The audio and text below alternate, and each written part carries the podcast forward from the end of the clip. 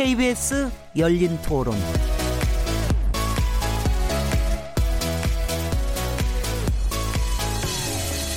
안녕하세요. 묻는다, 듣는다, 통한다.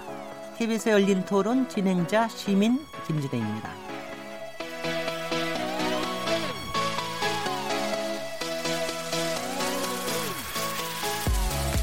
매일 출근해야 하는 직장에서 견디기 힘든 괴롭힘을 당한다면 어떨까요? 직장은 생계 유지를 위해 다녀야만 하는 곳이기 때문에 더 괴로울 수밖에 없을 텐데요. 국가인권위원회 조사 결과 직장인 10명 중 7명이 직장 내 괴롭힘을 경험한 적이 있고 10명 중 1명은 거의 매일 괴롭힘을 당하고 있다고 합니다. 정부는 직장 내 괴롭힘을 생활 적폐로 규정하고 지난달 18일 관련 대책을 내놨는데요. 정부의 직장 내 괴롭힘 근절 대책 실효성이 있을까요? KBS 열린 토론에서는 매주 목요일마다 우리가 놓치지 말아야 할 사회 이슈들을 짚어보고 있는데 오늘 키워드 토크에서는 직장 내 괴롭힘 그리고 SNS 기업 주가 폭락에 대해서 얘기 나눠보도록 하겠습니다. 8월 9일 KBS 열린 토론 지금 시작합니다.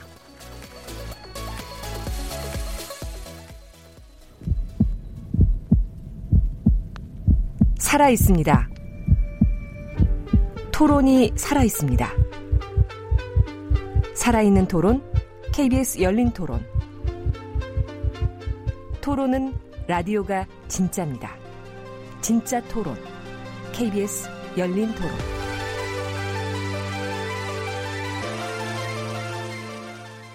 네. 청취자 여러분께서 토론에 참여하실 수 있는 방법 안내해 드리겠습니다. KBS 1라디오에서 이번 주 한 주 동안 KBS 콩 심기 축제 계속 진행하고 있는 거 아시죠? 스마트폰의 앱스토어나 플레이스토어에서 콩 어플리케이션을 새로 다운로드 받거나 업데이트 하신 후에 KBS 열린 토론의 토론 주제와 관련된 여러분의 의견을 보내주십시오. 좋은 의견 주신 분들을 선정해서 선물 드릴 예정인데요. 당첨자는 다음 주 월요일 발표해 드리겠습니다. 오늘 키워드 토크 코너에서 직장 내 괴롭힘과 SNS 주가 폭락이라는 두 가지 키워드를 어, 다룰 예정인데요. 직장 내 괴롭힘을 당해보신 적이 있으시거나 주변에서 혹시 이와 같은 문제를 겪고 있는 분이 있으시다면 어떤 어려움을 겪고 계신지 문자 보내주십시오. 직장 내 괴롭힘이 발생하는 원인 그리고 대책과 관련된 의견도 좋습니다. 또 SNS 사용이 줄어들고 있다고 하시는 이런 분들이 있다면 왜 그런지 SNS의 순기능과 역기능에 대한 청취자 여러분들의 생각도 듣고 싶습니다. 문자는 샤프 9730번으로 참여하실 수 있고요. 단문은 50원, 장문은 100원의 정보 이용료가 붙습니다. KBS 콩 그리고 트위터 계정 KBS 오픈을 통해서도 무료로 참여하실 수 있습니다. KBS 열린 토론은 매일 0시 5분에 재방송되고 팟캐스트로도 들으실 수 있습니다. 청취자 여러분의 뜨거운 참여를 기다립니다. 자, 그럼 오늘 어, KBS 열린 토론 목요일 코너 키워드 토크 함께 하실 패널 분들 소개해 드리겠습니다. 지난주에 못 나오셨는데 오늘은 나오시, 나오셨습니다. 손정혜 변호사님 나오셨습니다. 안녕하세요. 손정혜 변호사입니다. 휴가 다녀오셨어요?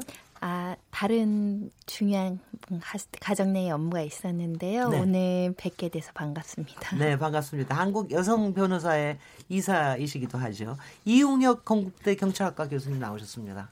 네, 반갑습니다. 이제는 너무 잘 다들 아시는데 범죄 심리 전문가이시고요.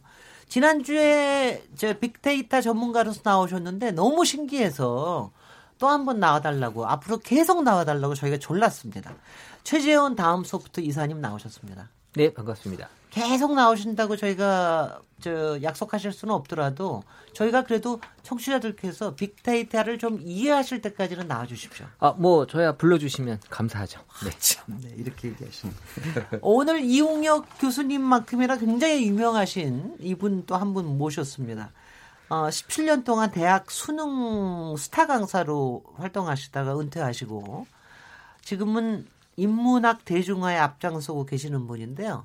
아마 방송 출연 너무 많이 하셔서 다들 잘 아실 겁니다. 최진기 오마이스쿨 대표 강사님 나오셨습니다. 예, 안녕하세요. 반갑습니다. 예. 조금 자기소개 해주시죠. 아, 예, 저기 학생들 가르쳤었고요. 지금은 네. 인문학 강의해서 어, 인문학의 대중화를 꿈꾸고 있다는 프로젝트를 가지고 네. 예, 열심히 강의하고 있는 강사입니다. 워낙 사탐을 주로 다루시셨다 그러니까 특히 사회 이슈에 대한 관심이 굉장히 많으실 테고요. 거기에 지금 인문학 대중화에 대해서 일하신다 그러니까 굉장히 좋은 얘기 많이 해주실 것 같습니다. 오늘 첫 번째 주제가 직장 내 괴롭힘에 관련된 건데요. 어, 그 뭐 대한항공 갑질 문화도 그랬지만 어, 간호사들의 태움 이게 정말 순백의 간호사들이 태움 문화가 있다. 뭐 이런 거 있어가지고 굉장히 직장 내 괴롭힘 문화를 개선해야 된다는 목소리가 있다고 보는데요.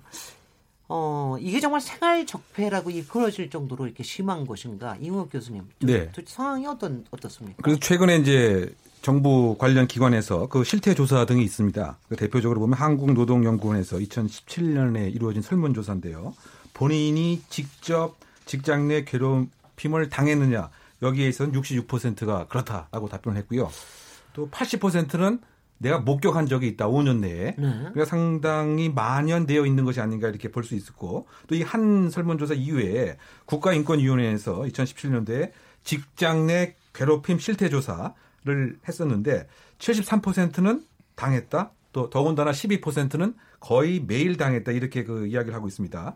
그래서 제가 조금 찾아보니까 이것이 다른 나라와 비해서 과연 높은 것이냐, 네. 뭐 그렇지 않은 것이냐를 우리가 저 궁금하게 생각할 수 있지 않습니까? 네. 어떤 이런 퍼센트 빈도만을 봤을 때 적어도 유럽에 있는 국가보다는 적어도 두 배 이상 높은 것으로 이렇게 그 나타나 있고요. 네. 또 관련 연구 등에 의하면 이와 같은 직장의 괴롭힘으로 인해서 어떠한 영향이 있느냐, 물론 이제 부정적인 영향이겠죠. 음흠. 대표적으로 보면 근로 시간이 손실되고 또 의사소통도 감소되고 일에 대한 의욕도 감퇴가 되고 심지어 우울증 자살에 관한 것까지 생각을 하게 되는 그래서 사회적 비용으로 보면 4조 7천억 원에 뭐 해당된다 이런 그 연구 결과도 있습니다. 네. 더구나 좀 충격적인 것은 1년 차 직장 생활 중에 음흠. 약 그 그만두는 사람 중에서 한 50% 가량이 이와 같은 그 조직 문화에 제대로 적응을 못해서 네. 어떻게 본다면 뭐 직장 내 이와 왕따라든가 괴롭힘이 하나의 중요한 숨은 요인이 된다 이런 연구도 그 있기 때문에 네. 우리가 생각하는 것 이상으로 만연되어 있다고 생각하고요. 네. 저도 이번 방송을 준비하면서 좀 찾아봤었는데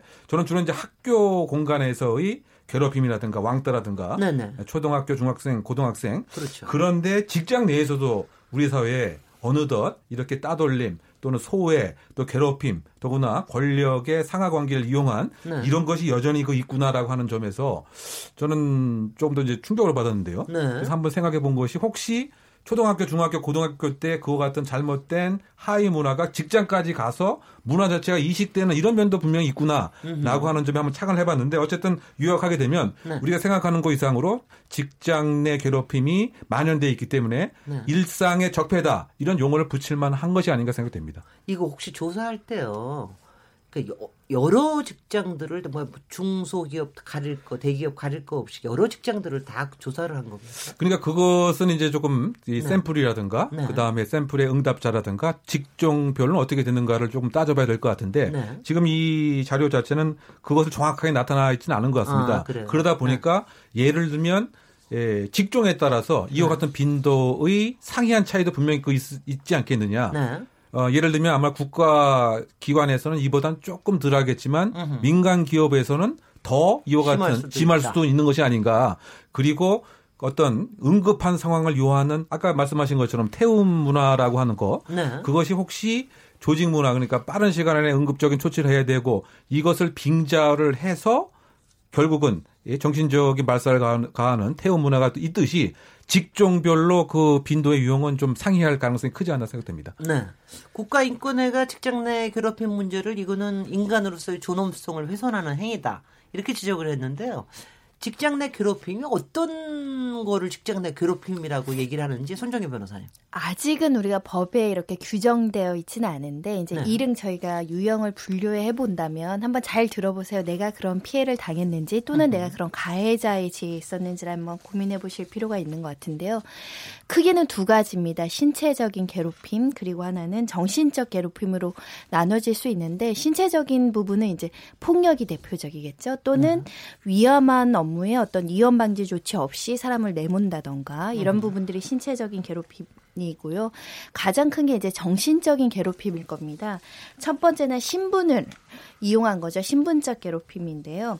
고용을 불안하게 한다든지 불이익을 준다든지 자천을 시킨다든지 기타의 어떤 그 사람이 지금 너 내보낼 거야 너 자를 음. 거야 너 해고할 거야 너 뭐 직을 안 줄 거야 중요한 업무에서 배제할 거야 이런 것들이 이제 괴롭힘의 종류로 들어갈 수 있고요 업무적인 괴롭힘도 있죠 예를 들면 어, 내가 했던 업무가 아닌데 성과를 가로챈다던가, 그리고 지나치게 업무 중에 감시를 한다던가, 통제를 한다던가, 그리고 어떤 성과에 대해서 차별적인 대우를 한다던가, 이런 것들도 업무적 괴롭힘에 해당될 수 있을 것 같고, 그 다음에 이제 언어적인 거죠. 뭐, 늘상 보는 욕설을 한다던가, 음흠. 부에게 뭐 막말을 하거나 비하적인 표현, 뭐 다 듣는 데서 혼낸다는 명목으로 지도한다는 명목으로 모멸적인 표현을 한다는 것. 음흠. 그리고 이제 개인적으로는 보통 마음에 들지 않으면은 소수가 집단화해서 비방하거나 소문내고 한마디로 집단 내 왕따 문제를 야기할 수 있는 것이고요. 회식이나 음주나 이런 것들 또 강요하는 방식으로 괴롭히는 것. 개인의 어떤 다양성, 인권, 존중하지 않는 모든 부분을 직장 내 괴롭힘으로 저희가 정의할 수 있습니다. 네, 어, 너무나 많은 그리고 남의 일 같지가 않다는 그런 생각도 들고요. 이 직장 내 괴롭힘에 대해서 시민들의 생각이 어떠신지 저희가 목소리를 좀 담아왔습니다. 여러분 한번 들어보시죠. 전 직장에서 저 들었죠. 사람하고 자전거의 공통점이 뭐냐요? 밟으면 잘 달린다. 이런 표현을 쓰더라고요. 그 사람들의 마인드는 이거예요. 너 아니어도 일할 사람은 많으니까 너 못하겠어? 그럼 나가. 나는 저렴하게 다른 사람 데려오면 돼. 이런 류의 말투. 퇴근할 때쯤 되면 뭐 일을 가지고 오셔서 지금 처리해주면 안 되겠냐 그런 것도 있고 나 내일 휴가 갈 건데 네가 이 일을 지금 아직 다 처리를 못해서 내가 휴가를 내일 못 갈 것 같아 라고 하면 이제 야근을 해야 돼요. 빈정상하긴 하죠. 그러니까 사기업 같은 다니는 친구들을 얘기를 들어보면 보고 있던 서류 아니면 가지고 갔던 물건 뭐 이런 거 던졌다라 뭐 아니면 되게 많은 사람들 앞에서 창피를 당했다 뭐 이런 얘기는 많이 듣죠. 회식 같은 거 참석 안 한다고 했을 때 네가 그래서 승진 못 하는 거야 뭐 이런 식으로 얘기를 한다가 농담이더라도 뭐 아니면 주말에 단체 회사 행사 같은 거 참석을 안 했을 경우에 고의적으로 불합리한 조치가 있다던가 제 친구가 건설사를 다니기 때문에 이제 여 자들 사이에서는 그래도 라인이란 게 있잖아요. 그러니까 누구 말을 듣고 누구 말을 안 듣고 그런 게 제 친구는 그런 걸 잘 안 하려고 하는데 사소하게 뭐 부당한 일 같은 거를 거절한다거나 그랬을 때 아뭐 쟤는 뭐 다른 라인 탔다든지 그 친구에 대해서 뭐 근거 없는 소문을 만들어낸다든지 아니면은 그 친구에 대해 안 좋은 인식을 일부러 퍼뜨린다든지 친구가 많이 힘들어하는 걸. 다 무너지더라고요. 일상이나 이런 게 정신과도 다니고 막 그랬던 적이 있어가지고. 직급 체계로 움직이다 보니까 그 직급이 높은 즉 나이가 많은 사람이 나이 적은 사람을 괴롭힐 수 있는 게 학교 같아요. 분명히 말하면 찍어내는 문화잖아요. 뭐 하라고 하면 해야 되니까 윗분들 말이 고 옳고 그름을 떠나서 보스의 말이 고 이렇게 통용되니까 토론 문화가 없으니까 기본적으로. 아, 이거 듣다 보니까 는 이거 뭐 보통 일이 아니라는 생각도 드는데요. 여기 계신 네 분들은 사실 그런 이런 문제를 겪어 보셨을까? 아마 겪어보지 않으셨을 것 같기도 한데 최재 최재 이사님은 겪어보신 눈치예요. 근데 제가 네. 보기에 오늘 출연하신 분들 중에 네. 이 조직의 직장 생활을 이렇게 제대로 하신 분은 저밖에 없지 않나 생각이 들어요. 그래요? 예, 왜냐하면 저는 네. 이제 95년도에 네. 그 이제 시중은행이라는 데 들어가서 네. 정말 그 제대로 이제 직장 생활 뭐 지금도 이제 뭐 큰 회사에 어떻게 보면 다니고 있다라고 볼 수 있는데 네. 사실 저는 그 괴롭힘의 수준이 크게 달라졌다는 생각은 안 들어요. 그러니까 지금 뭐 얘기하는 것들이 뭐 예전에도 좀 보였고 뭐 지금도 음. 이제 볼 수 있는 건데 예전에는 이제 고용이 안정됐기 때문에 그런 것들을 좀 받아줄 수 있는 그런 분위기였다면 네. 뭐 그래도 뭐 내가 뭐 회사 뭐 다니면 되지. 음흠. 근데 지금은 이제 고용이 좀 불안정하기 때문에 이런 것들이 또 받아들여지지 않고 네. 강하게 또 반발하고 표출하고 하는 또 이런 미디어들이 발달되다 보니까 음흠. 전보다 더 많이 이런 것들이 좀 보여질 수 있는 그러니까. 사실 어느 조직이나 다 어떻게 보면 우리가 갑자기 생기진 않았을 거라고 생각 이 들거든요. 네. 특히 이제 지금처럼 좀 경제나 여건들이 더 어려워지면서 또 많은 분들이 거기에 대한 표현들을 좀 많이 하지 않나. 또 특히 우리는 이렇게 구별 지으려고 하는 특성들이 강하기 때문에 네. 거기서 이제 내가 너와 다르다라는 걸 자꾸 보여주면서 어, 나는 여기서 살아남으려고 하는 사실 지금 뭐 제가 느끼는 건 밑에 직원들이 윗사람을 괴롭히는 것도 많아요. 사실은. 뭐 이게 지금 뭐 네, 상하 네. 관계만이냐 네, 그렇지 네. 않아요. 네. 어, 밑에서도 훨씬 더 윗분들 많이 괴롭히는 경우도 많습니다. 막, 많아요. 막 돌리고 막 그럽니다. 네, 괜히. 점심 먹자 그러면 싫어요. 이런 직원들 네. 많습니다. 네. 저 혼자 점심 먹은 적 많아요, 저도. 네. 그러니까 이런 것들이 그게 다른 차이가 있을 뿐이지 음. 어느 조직이나 저는 다 어, 존재한다라고 같이 밥. 안 먹어 주는 것도 괴롭힘이다. 조진기 저, 저 대표 강사님, 우리가 저- 아, 지금 예, 저도- 아무 예. 아무 이런 경험이 없을 거라고 이렇게 딱 여기시는데 어떻습니까? 아니요, 저도 대기업 생활 6년 했고요. 아하, 네, 그리고. 이제 저희 시대 때는 지금보다 훨씬 더 그 권위주의적이고 관료제주의적인 조직에 있었죠. 근데 이제 오늘 토론인데 저는 토론 나왔을 때 이제 제일 먼저 하고 싶은 거는 어떤 토론을 하려면 그 용어에 대한 정확한 정의가 있어야 되거든요. 네. 근데 우리가 지금 집단 내 괴롭힘이라는데 이게 음. 굉장히 사실은 괴롭힘이라는 용어 자체가 좀 어떻게 보면 사회학적으로 좀 정의하기 어려운 용어죠. 그래서 이게 네. 직장 내 인권 침해를 얘기하자는 건지 아니면 직장 내 괴롭힘을 얘기하자는 건지 직장 내 인권 침해이면서 괴롭힘도 있지만 음흠. 예를 들면 괴롭힘이지만 인권 침해는 아닌 건 있죠. 예를 들면 그렇죠. 어떤 상사가 있는데 A에게는 어, 아주 회사에 도움되는 일을 시키고 B에게는 별로 도움되지 않는 일을. 시켜요. 우리가 그걸 네. 보고 인권 침해라고 얘기할 수 없죠. 이건 전역한 직장 내 괴롭힘이 되겠죠. 근데 이제 또 거꾸로 예를 들어서 해서요.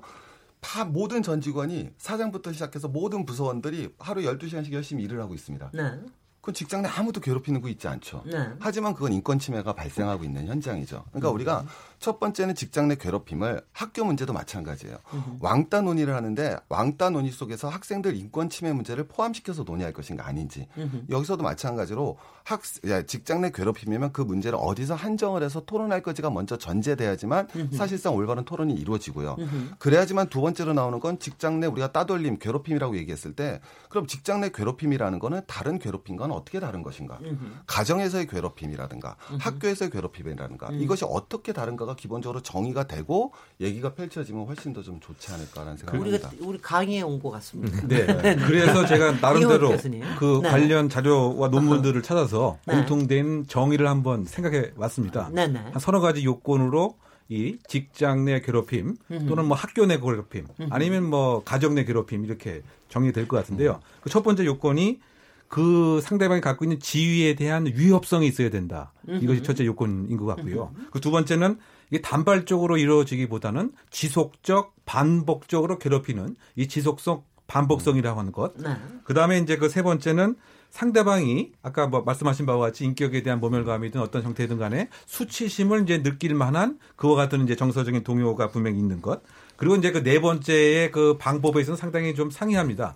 예를 들면 이 정서적인 면에서부터 물리적인 면에 그 이르기까지 상당히 다양한데 이것은 공간에 따라서 좀 다른 것 같아요. 예를 들면 학교 공간에서 상당히 좀 투박한 형태의 방법을 쓴다고 한다면 네. 직장 내 괴롭힘은 상당히 그 정교하고 교묘한 이런 모습이 있다. 네. 저 바꿔 얘기하면 그 회사 내의 규칙을 빙자해서 마치 이걸 활용하는 뭐 이런 것도 또 함께 그 어, 있는 것 같고요. 네. 그래서 결국은 이 기본 요소는 동일한데 네. 점점 점점 성숙이 될수록 음흠. 기존의 권력 관계를 이용하면서 공식적인 제도를 에, 악용하는 뭐 이런 부분은 학교 공간과 가정 공간과 직장 공간에서 좀 그 다른 것 같고요. 네. 그런데 공통적인 것은 거기에도 뭐가 있느냐? 권력의 불균형이 존재하고 있는 것 같습니다. 네. 근데 아까 최 이사님 말씀하신 거는 이제 전통적인 그 직장 괴롭힘은 아닌 것 같고 왜냐하면 이 권력을 많이 갖고 있는 사람이 그것을 이용을 해서 수치심과 뭐 지속적인 이 압박감과 이것을 이제 주는 거죠. 권력의 네. 불균형. 그것이 없으면 사실상은 에, 괴롭힘을 할 수 있는 여지와 수단이 이제 봉쇄되기 때문에 네. 그래서 어쨌든 정의를 하게 되면은 지속성 그 다음에 그 권력의 불균형. 또 상대방에 대한 위협 이것이 예, 괴롭힘으로 정의되어 있고 네. 다만 그것이 발생하는 장소가 학교냐 아니면 직장이냐 가정에 따라서 방법적인 면은 상이할 수가 있다. 뭐 이렇게 일단 정의를 하고 시작하면 어떨까 거기서 이제. 조금 하나 더 정의가 들어가야 되는 건요. 그거는 네, 이제 첫 번째는 괴롭힘에 대한 정의가 있었던 거고요. 두 번째는 그것이 발생하는 장소로 분류를 했거든요. 근데 그거는 일반적인 괴롭힘의 정의와 발생하는 장소로만 분류했을 때는 한마디로 얘기하면 직장 내 괴롭힘의 특성이 나오질 않아요. 한마디로 얘기하면 괴롭힘이 이루어지는 가장 근본적인 권력 관계로 표현할 수도 있겠지만 무엇을 가지고 이루어지는 거죠. 가정 내 괴롭힘이라는 거는 애정과 사랑에 의해서 이 본질적인 모든 괴롭힘이 발생되어지고 괴롭힘을 받는 겁니다. 학교 내에서는 어쨌든 기본적으로 학업에 의해서 우리가 괴롭힘을 받는 거죠. 그럼 우리가 이 직장 내 괴롭힘을 갖다 얘기할 때 가장 중요한 건 결국은 돈에 의해서 괴롭힘을 받는다는 거예요. 네. 돈과 업무와 관련된 괴롭힘이라는 걸 갖다 정의를 해줘야죠. 그러니까 우리가 제가 생각했을 때는 이제 그럼 괴롭힘에 대한 정의가 직장 내에 대한 괴롭힘의 정의가 우리 교수님하고 제 의견이 합해지면 아마 정말 이 완벽하게 이루어질 것 같아요. 괴롭힘이란 이런 것이며 그것이 직장 내에서 발생하는 것이며 그것이 가지는 특징이란 건 다른 괴롭힘과 다르게 돈과 그다음에 업무의 관계에서 발생한다. 이렇게 정의를 하면은 우리가 앞으로 직장 내 괴롭힘을 정의하면서 그렇죠. 근데. 이제 조직이 이제 그 예를 들면 공적인 조직에서도 이제 괴롭힘이 많이 있다 보니까 거기에는 이제 돈하고는 이제 상관이 없게 되겠죠.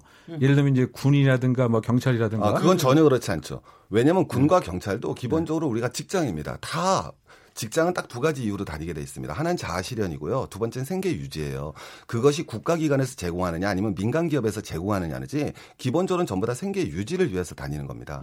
공무원이라는 것도 명예심 때문에 다니는 공무원도 당연히 계시지만 본질적으로는 생계 유지이기 때문에 그건 그렇게 얘기하시면 저는 개인적으로 안 된다고 근데 생각합니다. 왜냐하면 이게 공조직하고 사조직하고 추구하는 목표가 다른 거죠. 사조직에서는 그야말로 이익의 그 창출이라는 것하고 그다음에 공조직에서는 이제 서비스의 이제 그것인데 네. 그래서 어쨌든 꼭 돈이 중요한 매개가 돼서 직장 괴롭힘의 원천이 되기보다는 저는 이제 권력 관계로 이제 보는데 예를 들면은 제가 이제 주변에서 관찰을 했을 때 예를 들면 경찰 내에서 이제 지금 상태에서 괴롭힘을 하면 에, 높은 고위 간부가 회식을 했을 때 네. 예를 들면 그 주변에 여자 경찰 공무원이 앉게끔 하는 뭐 그런 네, 거라든가 네. 네. 또는 이제 일정한 에, 이른바 좋은 얘기를 하는 것을 사전에 막 강조, 저, 교육시켜 갖고 한다든가 뭐 이런 것은 이제 돈하고는 이제 관련이 없지만 지위의 그 불균형 뭐 이것 때문에 직장 내에서 왜곡된 문화가 결국은 이제 괴롭힘으로 나가게 된다. 근데 네. 어쨌든 간에 전 중요한 것은 이제 그, 어, 지속적이고 반복적이고 상대방의 의사에 반해서 어, 일정한 예, 정신적인 압박감을 주는 것인데 이것도 보면은 시대적으로 좀 차이가 있는 것 같아요. 아까 최 선생님 말씀하신 것처럼 이런 행태가 20년 전에도 있었지만 그때는 별로 이제 문제가 이제 안 됐었는데 지금은 젊은 세대들이 느끼는 소위 인권 감수성의 그 예민성 네. 뭐 이것 때문에 훨씬 똑같은 사항이라고 하더라도 지금 괴롭힘은 달리 평가받는 면도 있지 않는가 이런 생각 드는 거죠. 네, 두 분이 굉장히 뜨겁게 토론하시는데요. 저기 여기서 조금 저기 손종희 변호사님, 우리가 요새 문제되고 있는 것 중에 하나가 그 위기에 의한 뭐 간음, 뭐 이런 성폭력, 뭐 추행 이런 것까지도 이제 문제가 되고 그러는데 이것도 다 권력 관계 때문에 생기는 건데 그런 거하고 지금 얘기하는 괴롭힘 이런 부분하고는 어떻게 차이를 둬서 생각을 해야 됩니까? 직장 내 괴롭힘의 유행, 유형으로 위력에 의한 간음 추행이 당연히 들어갈 수 있죠. 우리가 네네. 지금 두 분이 정의에 대해서 이제 여러 가지 시각을 말씀해 주셨는데 이 논의가 학교 폭력법 들어올 때 똑같이 대두가 됐었어요. 학교 폭력의 범주를 어디까지 할 것이냐. 너무나 강범위하잖아요. 네. 지금 얘기한 것도 너무나 강범위한 범위로 직장 내 괴롭힘이 들어올 수 있는데 법에는 적 정의를 해놓기는 했어요. 심지어는 따돌림이라는 이 한글 세 자리를 어떻게 정의할까지도 굉장히 논의를 많이 했거든요. 어, 네. 근데 저는 이 두 분의 논의가 필요하다고 생각해요. 우리가 네네. 지금 근로기준법의 이 직장 내 따돌림, 직장 내 괴롭힘 문제를 정의해서 규제하고 처벌을 만든다고 하는데 너무 강범위하면 처벌이나 제재의 실효성이 떨어지지만 또 빼놓으면 또 사각지대가 발생할 수 있기 때문에 네. 정의를 명확히 하는 건 굉장히 중요하다라고 생각이 들고요. 지금 말씀하신 법제도를 한번 살펴보면 이 직장 내 괴롭힘 관련해서 일단 근로기준법에 는 사용자가 폭행을 했을 때 좀 더 강하게 처벌하는 폭행의 부분이 있고요. 네. 성희롱은 남녀고용평등법에 있어요. 네. 성폭력은 저기 성폭력 관련된 법률 형법에서 규율하면 되고요. 명예훼손이나 모욕은 또 형법에서 규율할 수 있어요. 그런데 이런 산발적으로 규정되어 있는 법 체계가 말씀하신 직장 내 어떤 특수성이나 고려되지 않고 특히 범죄로는 처벌하기 굉장히 부족하고 입증이 부족한 부분인데 현실적으로 존재하는 이 괴롭힘, 차별, 폭언, 폭력을 어떻게 규제할지가 이 문제의 시발점인 것 같고요.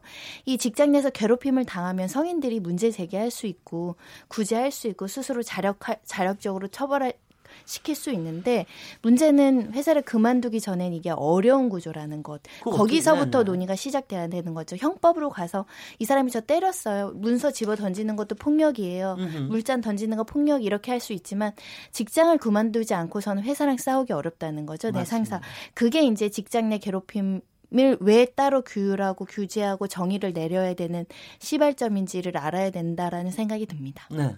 최재원 이사님, 이게 인터넷 여론에서는 이 직장 내 괴롭힘에 대한 아마 얘기들이 굉장히 많을 것 같은데. 네, 뭐 SNS라고 해서 우리 뭐 블로그나 뭐 트위터나 페이스북이나 인스타그램이나 이제 올라오는 그 글들에서 직장 내 괴롭힘과 관련된 것들만 쭉 살펴보면은요. 2015년 상반기에는 한 17,000여 건 정도 이런 얘기들이 올라왔다가 네. 2018년 상반기 기준으로 보면 한 4만 5천여 건, 그러니까 한 3배 정도 좀 높게 관심이 형성이 됐다. 그러니까 이런 얘기들을 더 많이 공유하고 더 많이 사람들에게 어, 보여지고 있다라는 건데요. 네. 사실 이 중에 상당수는 이제 고발이에요. 내가 이렇게 당하고 있는 걸 누군가에게 알리고 싶다라는 그런 고발성의 글들이 또 많이 있기 때문에 아니면 다른 사람이 이렇게 당하는 게 어, 내가 대신 고발해주고 싶어하는 그런 심리도 좀 보여지고 있고요. 그만큼 지금 우리의 그 부정적인 조직 문화에 대한 개선이 필요하다라는 인식 자체는 지금 많이 만들어져 있다라고 데이터상에서는 보여지고 있습니다. 근데 왜 이렇게 많아진 거예요? 예전에는 표현을 안 했는데 어, 지금은 표현을 인식을 한다 이거죠. 제가 해석하긴 그래요. 그러니까 네. 예전에는 그냥 참았는데 네. 지금은 분명하게 이걸 알리고 그- 글에 올린다라는 네. 걸알 수가 있어요. 네. 그렇게 지금 최진기 강사님이 제기하신 이 정의에 관련된 문제가 어 이게 이제 나중에 법제화가 되거나 이럴 때는 굉장히 중요해지죠. 그렇겠죠. 네. 뭐 법은 우리 변호사님이 더 네네. 네. 그렇게 그러는데 우리가 통상적으로 얘기하는 거에서 아, 저- 근데 저는 조금만 조금만 혼돈이 오는 게 네. 그러니까 우리가 그러잖아요. 어, 우리가 그 성적 모욕감이나 이런 거 할 때도 남자들은 뭐 아무렇지도 않게 던지는 얘기가 그러니까 여성들이 느끼는 모욕감이 있느냐 없느냐에 따라서 이게 모욕적이냐 아니냐를 판단하는 것처럼 괴롭힘도 괴로움을 겪는 사람이 괴롭다고 느끼면 괴롭힘인 것이냐.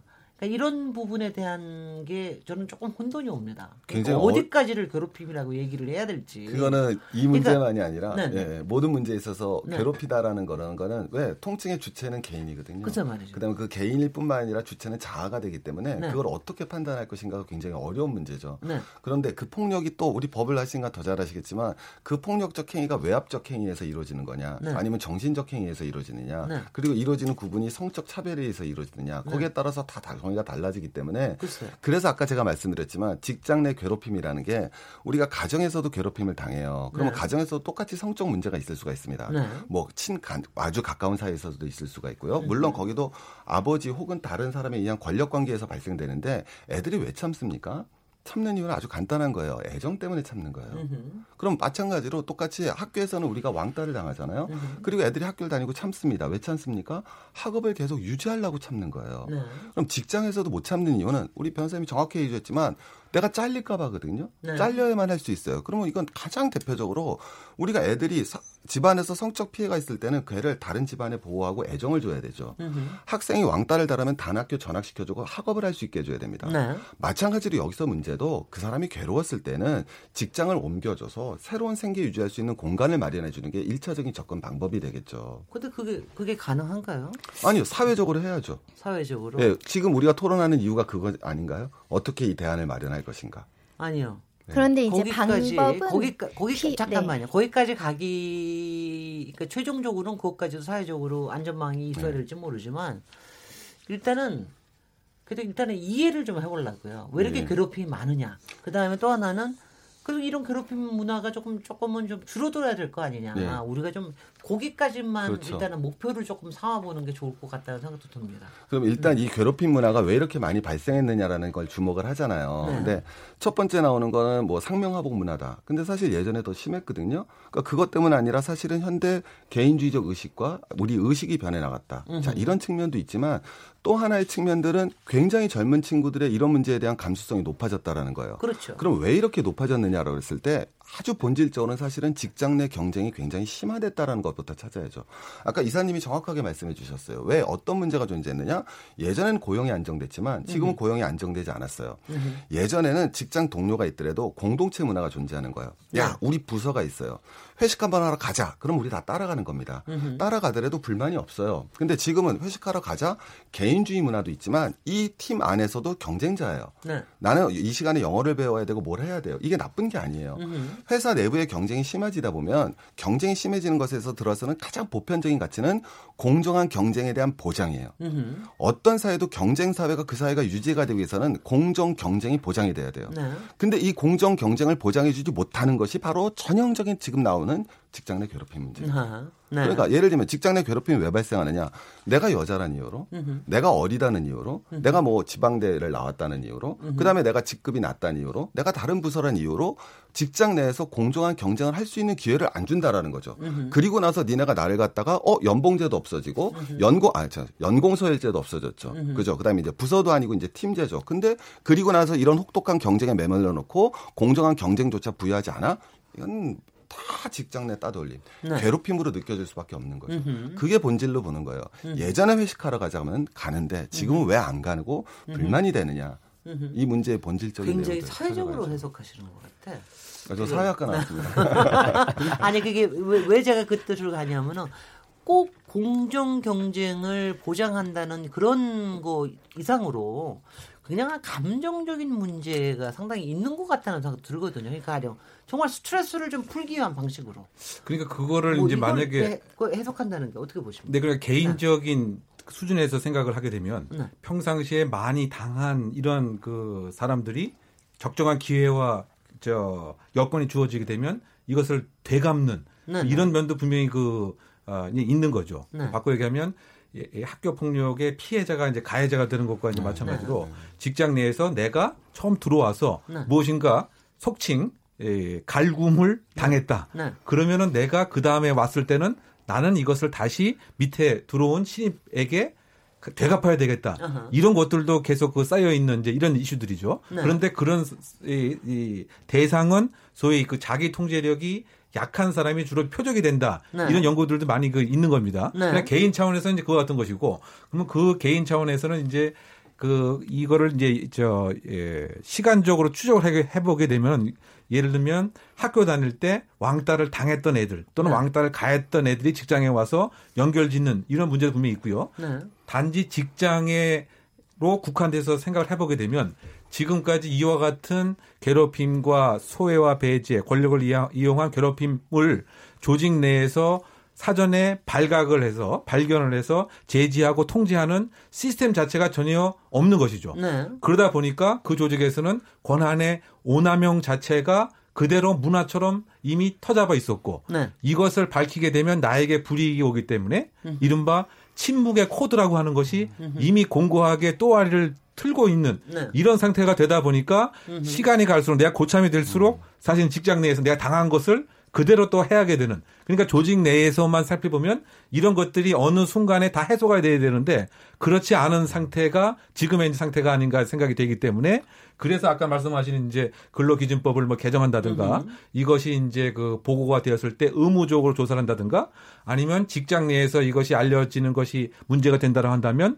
관련 예, 외부 기관에 알려서 이와 같은 폭력의 악순환의 문화의 고리를 끊을 수 있는 여기서 폭력이라고 하는 것은 이제 미묘한 상태 즉 조직 내에 일정한 정책과 에, 직장 상규를 교묘하게 악용해서 괴롭히는 이런 형태를 우리 사회에서는 한 번도 고리를 끊는 적이 지금 없는 것인데 네. 최근에 들어서 이러- 이런 것이 아까 말씀하신 바와 같이 예, 일자리에 대한 경쟁의 심하든 아니면 그로 인한 그야말로 어, 먹을거리에 대한 뭐 제한이든 예, 없는 상태에서 뭔가 이제 밝혀지기 시작하는 그런 상태가 아닌가 이렇게 생각됩니다. 네, 손정희 변호사. 저는 되게 단순하게 말씀드리면 저는 성선설은 있지만 어느 조직이든 모이면. 폭력과 이상한 사람, 이상한 사람이란 표현은 뭐냐면 비인격적이나 상대방에 대한 존중과 배려 없는 사람들이 존재해요. 네. 학교에서도 있었고요. 뭐 대학교에서도 있었고요. 직장가도 있고 군대가도 있고 그냥 밖에 사회적인 모임 해도 이렇게 누군가의 어떤 인격을 치배하는 사람들은 존재하거든요. 네.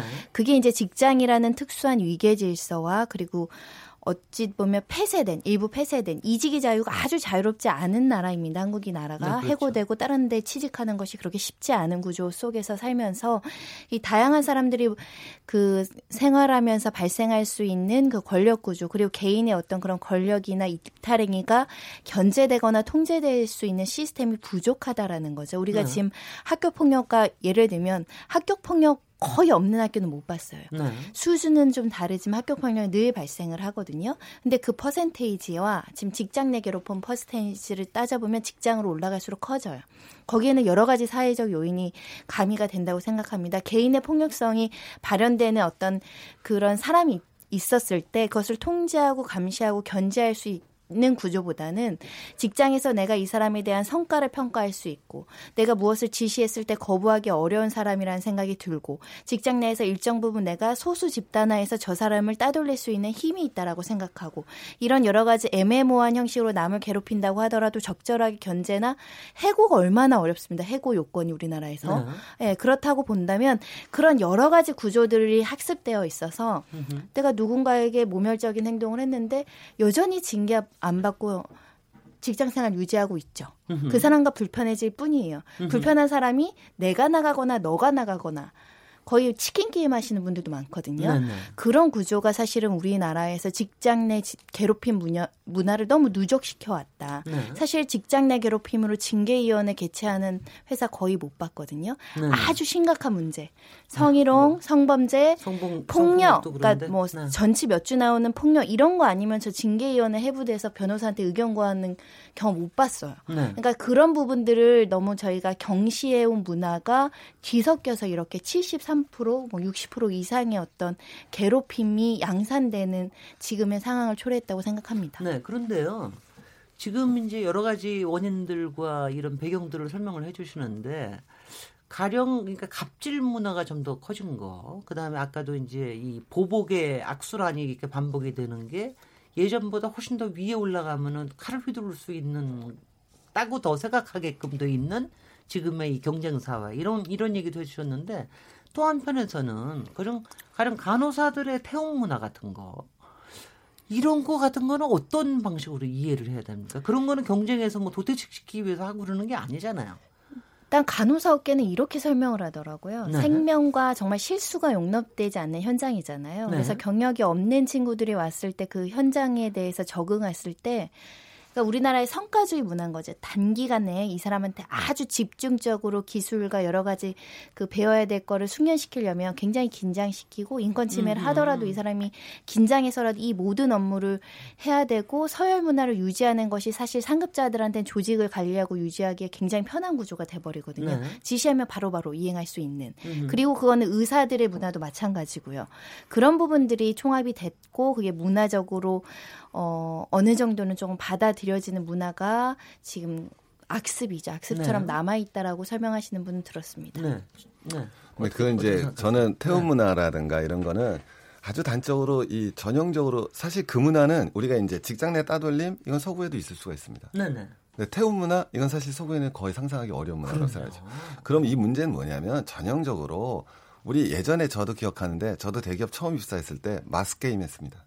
마스게임. 마스 게임 이렇게 들고서 왜 북한에서 아, 아리랑 아, 할때 이렇게 네네. 흔들듯이 번갈아 가는 거. 네. 지금은 그걸 상상할 수가 없죠. 음흠. 그건 아주 쉽게 표현하면 전형적인 어떻게 보면 뭐 봉건이라고 표현하면 병건이라고 표현할까요? 아니면 음. 일제식 문화라고 표현하면 문화라고 표현할까요? 그러니까 대단히 가부장적이고 개장이 그런 봉건적인 기업 문화. 네. 그게 그냥 잔존하고 있는 거죠. 그러니까 네. 그거는 직장 내 따돌림이라기보다는 그냥 그냥 없어져야 될 그냥 직장 안의 인권 침해 문제예요. 네. 예, 이건 새롭게 직장 내 따돌림의 문제는 예전에 없던 게 현상화되고 본질화되는 거죠. 근데 지금 그런 문화들은 제가 그래서 사실은 구별하자고 말씀드리고 싶었던 게 네네. 태원 문화 같은 거는 그냥 우리 직장 내 따돌림 이런 정도가 아니라 그건 정말 말도 안 되는 인권 침해고 네. 그냥 바로 사라져야 돼. 그럼 법적인 처벌로 바로 연결돼야 되는 문제라고 음흠. 생각을 해요. 네. 네, 네. 혹시 우리가 태국 문화만 얘기하지만 혹시 다른 예들도 있습니까? 저희가 뭐 군대 얘기나 이런 걸 가끔 듣는데 경찰에서는 혹시 그런 거 없습니까? 그러니까 이제 그 뭐 미묘한 이제 애매한 그 상태에서 네. 예를 들면 중요한 정보를 같이 공유하지 않는다든가 그렇게 아니, 되면은 본인이 이제 그 불이익을 네. 당하겠죠. 네. 왜냐하면 괴롭히는 겁니다. 그러니까 바꿔 얘기하면은 동료인데 무엇인가 또는 이렇게 마음에 안 든다라고 했을 때 네. 예, 정보를 함께 공유해서 또 행사도 함께 공유해야 되는데 네. 아주 미묘한 상태로 그와 같은 정보를 제공하지 않는 거죠. 가령 수사 같은 거 할 때도요. 그렇죠. 영화에 많이 나오던데. 그렇죠. 그러면 거. 이제 그 네. 사람은 공개적으로 능력이 없는 것으로 이렇게 평가가 되거나 네네. 일정한 낙인을 찍히게 되거나 이런 것을 상정할 수가 있겠죠. 이게 상- 상당히 그 제가 아까 얘기했던 직접적인 물리력을 행사하지 않지만 치명적인 손상을 주는 아주 그 미묘한 상태의 직장 내 그 괴롭힘이 그 될 수가 있는 것이 아니겠느냐. 네. 그러니까 이것이 이제 뭐 공무원 조선이 이렇지만 예를 들면 뭐 사기업에서도 뭐 중요한 의사 결정을 해야 되고 또 정보를 공유해야 되고 서비스를 해야 되는데 일정한 사람만 그걸 모르고 있다. 그런 다음에 엉뚱한 행동을 하게 하는 것을 미리 다 짜놓는 형태죠. 음흠. 뭐 이것도 어떻게 보면 이제 직장 내 괴롭힘의 뭐 전형적인 이제 그 모습이 되지 않을까? 음흠. 또 그렇게 되면 평판이 나쁘게 그 형성되지 않습니까? 그 당사자는 그러면 이쪽에서는 이것 봐라 나의 내가 지시하는 것을 이렇게 안 하게 되면 불이익을 너네들은 본다라고 하는 일정한 그 어, 비공식적 억지력도 이제 생기게 되고 뭐 이것이 결국은 그 조직 내에 있는 나의 위치가 점점 점점 상승되게 되는 그래서 이것을 공식적으로 예, 단절하고 발각되지 않는 이것이 계속 악순환에 이제 그 고리에 있게 되고 이것을 잘하는 사람이 사실은 비공식적 리더가 되는 뭐 그런 네. 문제는 사- 사적인 조직에서 많이 있는 거죠. 영화에서 많이 봤어요. 그렇죠. 그게 뭐, 뭐 전형적인 직장 내 괴롭힘의 한 모습이 네. 아닌가 생각됩니다. 제가 상담했던 사건 중에 이런 거죠. 갑자기 방을 빼게 하는 거죠. 네네. 예를 들면 지- 어느 정도 직급이 있는 사람이 음흠. 그리고 우리 많이 알려진 출산하고 나오니까 사람들이 앞에서는 어머 아기 출산 뒤에서 왕따 음흠. 업무 배제하고 음흠. 전혀 상관없는 나의 전문성과 상관없는데 보직 배치하고 예, 예. 계속 돌리고 음흠. 이게 이제 전 직원들이 약간 동조한다는 거죠. 그때 이 사람이 이 업무에 대한 스트레스를 받는가 정신적 스트레스로 회사를 퇴사하는 겁니다. 왜냐하면 내가 이 조직에서 쓸모없는 사람이 됐다라는 그 비인격적인 대우 그리고 동료들이 동료들이 아닌 배신자로서의 그 배신감이 느껴지는 거죠. 그런 여러 가지 정신적 고통이 사실 직장 내 괴롭힘에서는 훨씬 더 심각할 수 있다. 보이지 않는데 느껴지잖아요. 네, 업무에서 배제되고 음흠. 상사가 업무 성과 어 나 잘한 것 같지만 이 와중에 업무 성과도 달리와서 승진 계속 누락시키고. 나가라는 메시지를 항상 괴롭히면서 주거든요. 네. 그게 가장 저는 늘 사람들이 심각하고 더 고통스러워하는 것 같더라고요. 어, 그래서 지금 정부가 이번에 18일 발표했다라고 하는 직장 내 괴롭힘 근절 대책 어떤 내용이 담겨 있는 겁니까? 이용욱 교수님 잘 알고 계세요? 네, 그 국무총리께서 이제 주재해서 네. 이와 같은 이제 대안의 강조를 뒀는데요. 지금 이제 말씀을 우리가 나눈 이것이 그 생활 적폐다. 이와 같이 이제 규정을 한 다음에 따라서 그 조직 내 사업장 내에 신고 제도를 마련해서 이거 신고가 되게 되면 의무적으로 조사를 할 수 있도록 부과하는 고용노동부가 그렇죠. 네네. 그래서 이거, 이것이 가능하기 위해서 이제 근로 기준법이 개정이 돼야 되는데 일단은 이렇게 시행을 하겠다고 하는 정부의 그 입장인 것 같고요. 그러면 이것으로 인한 스트레스라든가 우울감이라든가 상실감 이것도 산업재해의 한 부분으로 바- 견주, 어, 간주해서 필요한 경우 보상이 이루어지도록 해야 된다라고 하는 것이고요. 네. 또그 정부적 차원에서는 이것을 하나의 그 갑질 신고 센터라고 하는 하나의 그 신고 창구 일원화를 마련하겠다. 네. 이것이 하나의 또 대안인 것이고요. 또 신고가 접수가 되면 아까 말씀드린 대로 반드시 조사를 할 뿐만이 아니고 이 직권 조사 이후에 구체적인 에, 조치를 해야 된다. 네. 필요한 경우는 형사 처벌을 한, 한다든가 아니면 과태료를 부과하도록 하는 이와 같은 안을 담고 있고요. 네. 더군다나 이로 인해서 혹시 부당하게 인사 불이익으로 퇴사를 하게 된 경우. 다시 복직이 이루어져야 되지 않습니까? 네네. 그와 같은 경우 복직 소송에 대한 법률 소송 지원을 하는 안. 음흠. 뭐 이것이 이제 그 어, 7월 18일 날 그 안에 네. 들어가 있습니다. 그런데 이와 같이 신고를 또 했다고 해서 불이익 처분을 하면 안 된다. 만약에 불이익을 처분하게 된 경우에는 그 사업장 주에게 형사 처벌 또는 과태료를 부과하겠다. 음흠. 이런 안을 이제 말을 했는데 이 중에 네. 그 상당 부분이 근로기준법이 개정이, 되어야 가능한 얘기라고 생각됩니다. 네.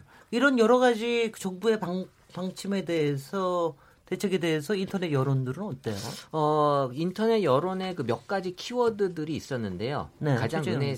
어, 띄었던 게 진정한 첫발이라는 키워드가 있었어요. 진정한 첫발. 네, 그래서 네. 어, 뭔가 시도를 하는구나. 라는 관점에서는 이제 좋게 받아들이는 것 같고요. 네. 하지만 어, 명확한 규정이 필요하지 않냐. 사실 말씀하신 대로 이제 규정에 대한 부분들이 명확하지 않을 수 있다라는 거고 네. 또이 불안한 현실, 과연 이게 정부 대책이 실효성에 대해서 현실적으로 가능하냐라는 거에 대한 강한 의심들을 많이 하고 계세요. 네. 그러니까 이런 측면에서는 법제화한다고 해도 실효성이 없을 것 같다라는 좀 부정적인 반응이 많았고요. 어, 그 중에서 그나마 이제 좀 대책이라고 해서 나올 수 있는 것들이 사실 예방 교육. 우리가 지금 성희롱 같은 경우는 직장 내에서 예방 교육을 의무적으로 많이 많이 하거든요. 합니다. 네. 그러니까 뭐 성희롱 같은 그런 관점에서 직장에서 이 상사와 부하 간의 어떤 지켜야 될 에티켓이라든지 네. 업무 간의 어떤 처리에 대해서 이런 룰을 좀 갖고 있자라는 어, 이런 그 예방 교육이 어느 정도 좀 직장 내에서 조성이 돼야지만 가능하지 않겠냐라는 얘기가 많고요.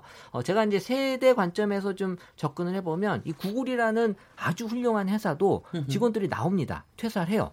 그럼 왜 퇴사했는지를 한번 조사를 해봤어요. 네. 이렇게 좋은 회사에 왜 나오냐? 음흠. 그러면 대부분의 첫 번째 이유가 언페어예요. 그러니까 내가 페어하지 않다라고 느꼈을 때는 요새 디지털 세대들, 젊은 세대들은 회사를 나가거든요. 그러니까 회사에서 뭔가 거기에 대한 좀 조치를 원하는 거고요. 네. 근데 뭐 지금 우리도 마찬가지로 페어하지 않다라고 느끼기 때문에 이 괴롭힘이라고 하는 것도 이제 페어하지 않다라는 느낌에서 많이 어, 젊은 세대들이 하는 그런 또 표현의 하나라고 볼 수 있고요. 네. 그러니까 이런 측면에서는 사실 뭐 저희 회사에서도 어, 야근을 시키면 바로 다음날 휴가 일정이 올라옵니다. 그러니까 항상 보상에 대한 심리들이 강해요. 그러니까 네. 지금 젊은 세대들이 갖는 특징 때문에 더 많은 얘기들이 지금 오고 가는 것도 분명히 존재한다라고 네. 볼수 있죠. 네. 네. 최준 최준기 간사님은 어떻게 보셨어요? 이 정부에 이번에 나온 것들이 기본은 어, 진정한 첫발이라고 보십니까? 아, 저는 이런 시도 자체가 굉장히 훌륭하다고 생각을 하죠. 네. 그리고 이걸 법제하고자 하는 노력들이 정부가 당연히 해야 될 일이라고 생각을 하고요. 근데 사실 본질적으로 우리가 늘 본질이란 말을 하지만은 예를 들면 우리가 왕따라는 문제가 학교에서 발생을 했잖아요. 그럼 그 문제에 대해서 정부가 개입을 하고 그 문제를 해결해야 되는 건 맞죠. 근데 그걸 정부가 해결할 수 있다라고 믿는 사람들은 사실 거의 없죠. 왕따 문제의 본질적인 해결을 어떻게 정부가 해결합니까? 네. 그럼 우리가 거꾸로 왕따는 왜 생겼냐라고 생각을 했을 때 가장 중요한 게 왕따가 맨 처음 등장했던 게 제가 알기로는 일본으로 알고 있습니다. 네. 그리고 그다음에 우리나라죠. 그러니까 전형적인 사실은 그런 학교 안의 경쟁, 치열한 경쟁, 입시로 대별되는 경쟁들이 사실은 왕따 문제를 낳았던 본질로 볼 수 있거든요. 그럼 저도 직장 내 따돌림이라는 것을 갖다가 그렇게 한정해서 바라본다면은 당연히 정부가 이런 법적 제도적 노력을 통해서 해결해야겠지만 더 본질적으로는 사실은 직장 내부에서 벌어지는 경쟁이 정말 본질적으로는 기업한테도 거꾸로 물어보고 싶어요. 이게 정말 기업을 위해서 보다 더 효율적인 것인지. 사실은 굉장히 사실은 우리가 이건 굉장히 많은 조사를 해봐야겠지만 네. 설령 한 개 기업한테는 이게 효율적이라도 하더라도 사회 전체적으로는 효율성이 있는 건지 음흠. 그런 문제들에 대해서 사실은 더다 토론이 이루어져야 되고 그게 사실은 고칠 수 있는 거죠. 경영자 마인드가 바뀌어야 되고 사회 구성원들의 마인드가 바뀌어야죠.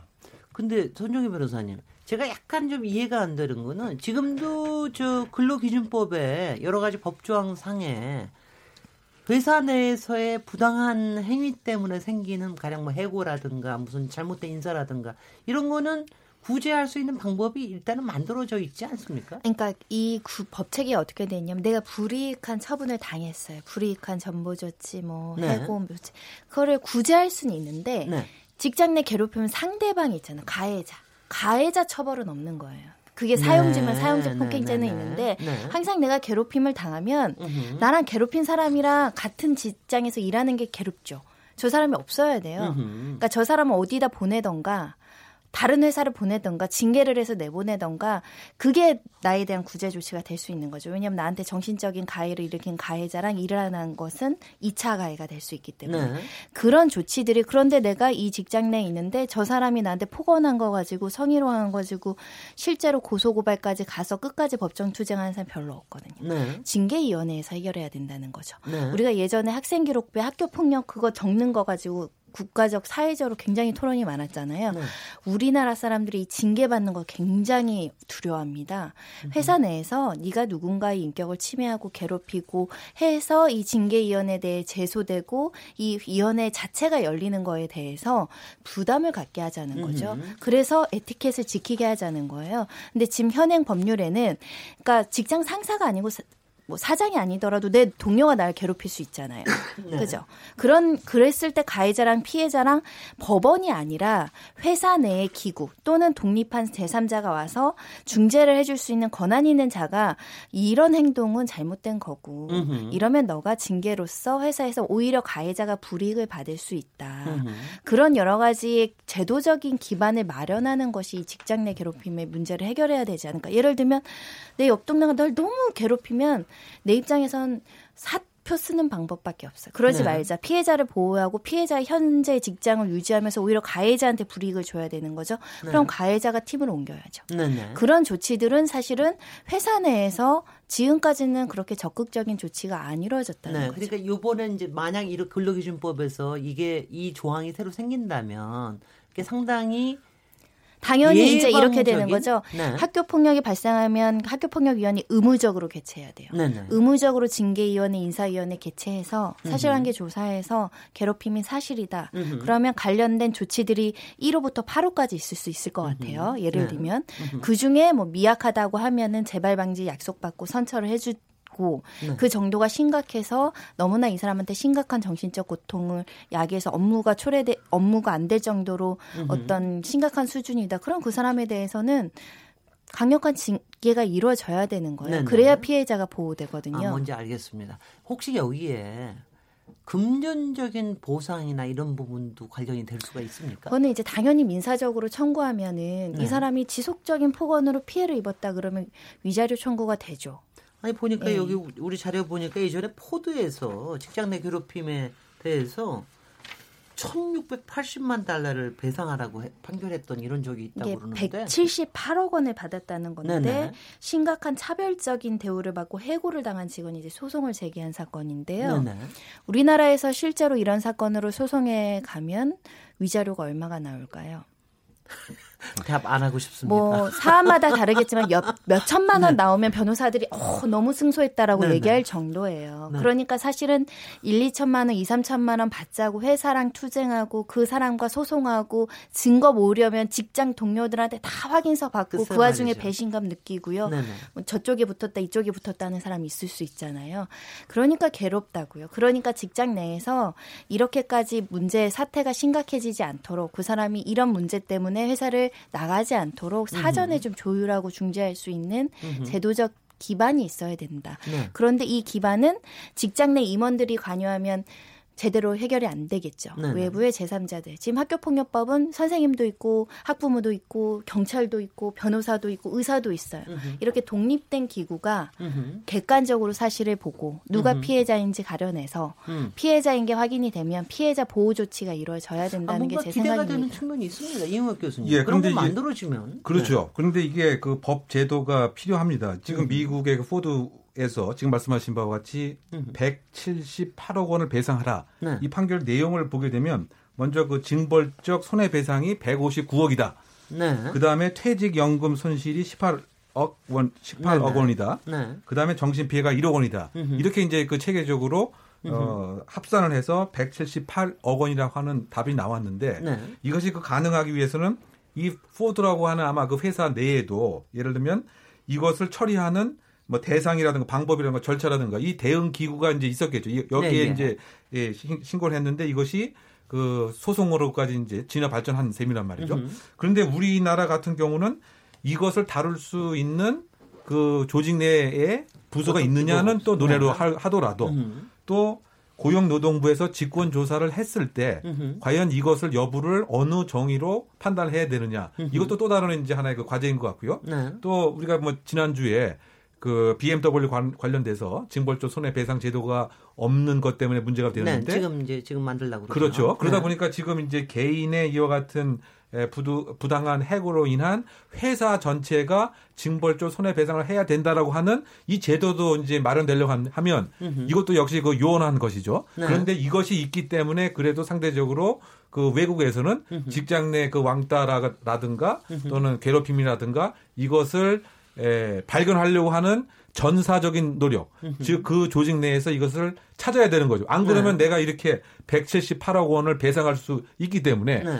그래서 그 7월 18일 날 이제 에, 에, 국무총리께서 만든 대안도 필요하지만 이것을 구체적으로 실효화할 수 있는 것부터 마련이 되어야 아까 최 이사님이 그 말씀하신 아까 뭐라고 그랬죠? 그 위대한 첫발이라고 말씀하셨나요? 진정한, 진정한 첫발. 진정한 첫발이 정말 진정하게 되지 않는가 이런 생각이 듭니다. 네, 네.